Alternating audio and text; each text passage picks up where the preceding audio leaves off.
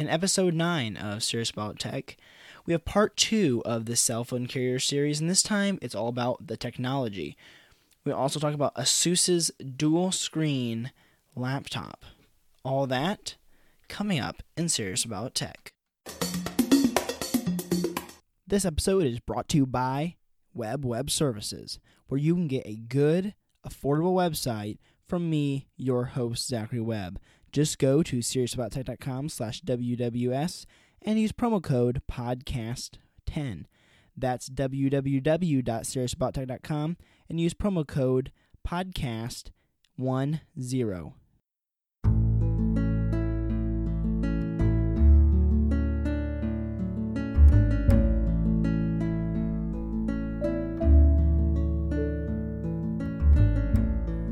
Hello and welcome to episode 9 of Serious About Tech.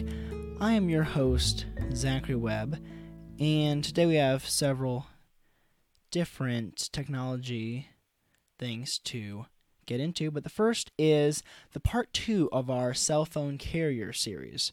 This is part 2, and it's all about the technology and the certain technologies CDMA, GSM, and LTE. Those are the specific technologies that we will cover. So there are differences in these technologies.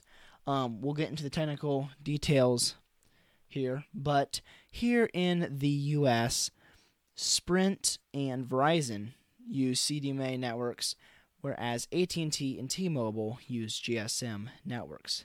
Then there is U.S. Cellular, which also uses CDMA. Now, in most of the world, GSM is used. There's, I think, a few carriers in Asia which also use CDMA, but CDMA is mostly just here in the US. GSM is the global, GSM is more the global thing because GSM is Global System for Mobiles. That's what GSM stands for. So, with the basic differences in these, um, I'll be using an article from PC Mag. You can get the link for this in the show notes. The show notes will be at bit.ly slash SAT9. That will be where the show notes are, or you just go to the website www.seriousabouttech.com and click on episode 9, and the show notes are there. But the basic differences are, and I'll try not to be too technical, but the basic differences are that CDMA, okay, GSM is the came before CDMA, but GSM is a time division system. Calls take turns on the GSM network. So your voice is transformed into digital data, which is given a channel and a time slot. So three calls on a channel look like 123, 123, 123, 123. On the other end, the receiver listens only to the assigned time slot and puts them back together. So that can make a GSM buzz, as it's known, a sound when you put a GSM phone near a speaker, which is kind of different. But that's because the 3G GSM, which will be explained later, says the article on PCMag.com. CDMA is a code division system. Every call's data is encoded with a unique key, then the calls are all transmitted at once. If you have calls 1, 2, and 3 in a channel, the channel would just say 666666666.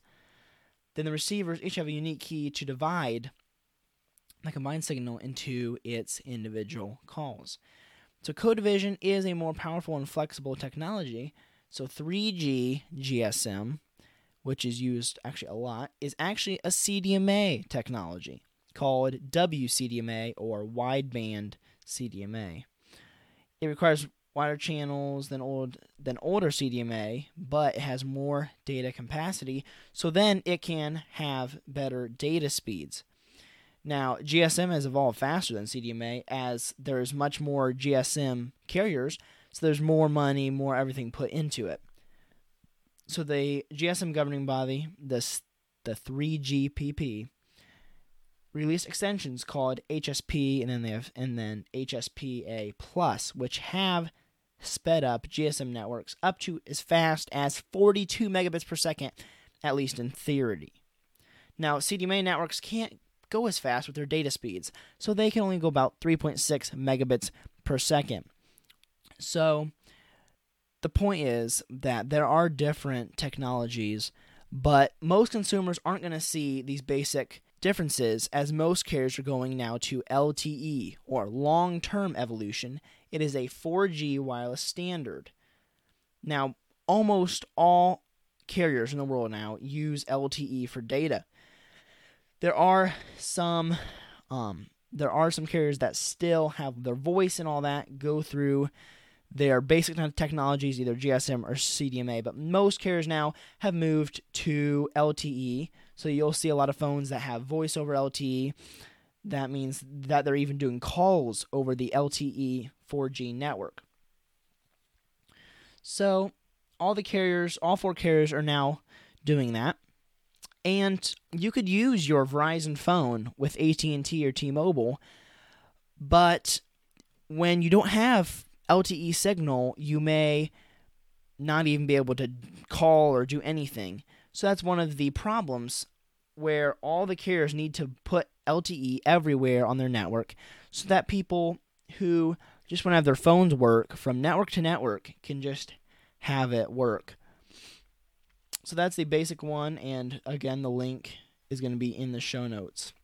There is also a new laptop by Asus. So at Computex 2018 in Taipei, Taiwan, Asus Tech announced a new laptop, the ZenBook Pro 15. That ha- that is a very nice laptop with top line specs, but also has the screen pad. Now, this screen pad is a touchpad that you can also use as a touch screen. So it is a secondary display. It can be used as a secondary display to show something else, um, or it can be used as a control pad for like your YouTube on your main screen or other like that, or it can be used to, by Asus to control like your calendar, your alarms, kind of that kind of product productivity thing, while also being used as a trackpad, which is really nice. Now, from the places I have heard, like Dave2D, Unbox Therapy, Unbox Therapy, those kinds of places. Um, it sounds like it feels a lot like a touchpad too, but also is a very nice computer. Now, this thing is going to cost some money though too, um, but I, I think it is one of, one of those things that we are going to see more often now we're going to see more things like this that are very powerful, very sleek, and that also have unique features like this touchpad that can also be another screen. So that is really neat. Um, it probably won't be available for a little while, but when it does, I imagine it will cost some serious cash. Though it has up to a GTX 1050 Ti inside, also has Core i9 processors, is very thin, 18.9 millimeters, says Asus, and weighs only 1.86 kilograms. Now, that i9 processor, that's a hexa-core pr- CPU, and those things are just crazy. I have not gotten my hands on one, um, but they do look like they would be just crazy. Of course, as all the other things that make it so great, too, like the SSDs and all of that kinds of things, too. But that screen pad is definitely the main selling point of that computer. So we'll see how that goes. I might update you with the price and availability when I get that. Um, and if in the meanwhile, if you have any suggestions on things for me to cover in Serious About Tech, I encourage you to send those to me via email, Zachary at seriousabout.tech.com and I'd be happy to do that. Also, you can find me online. I am on Twitter, twitter.com slash the Zachary Webb. You can contact me there or the show. Contact the show there at twitter.com slash serious tech show. But this episode is brought to you by Web Web Services, as I stated earlier. Web Web Services is where I will design you a website I'll make you a very nice, functional website, but for an affordable price.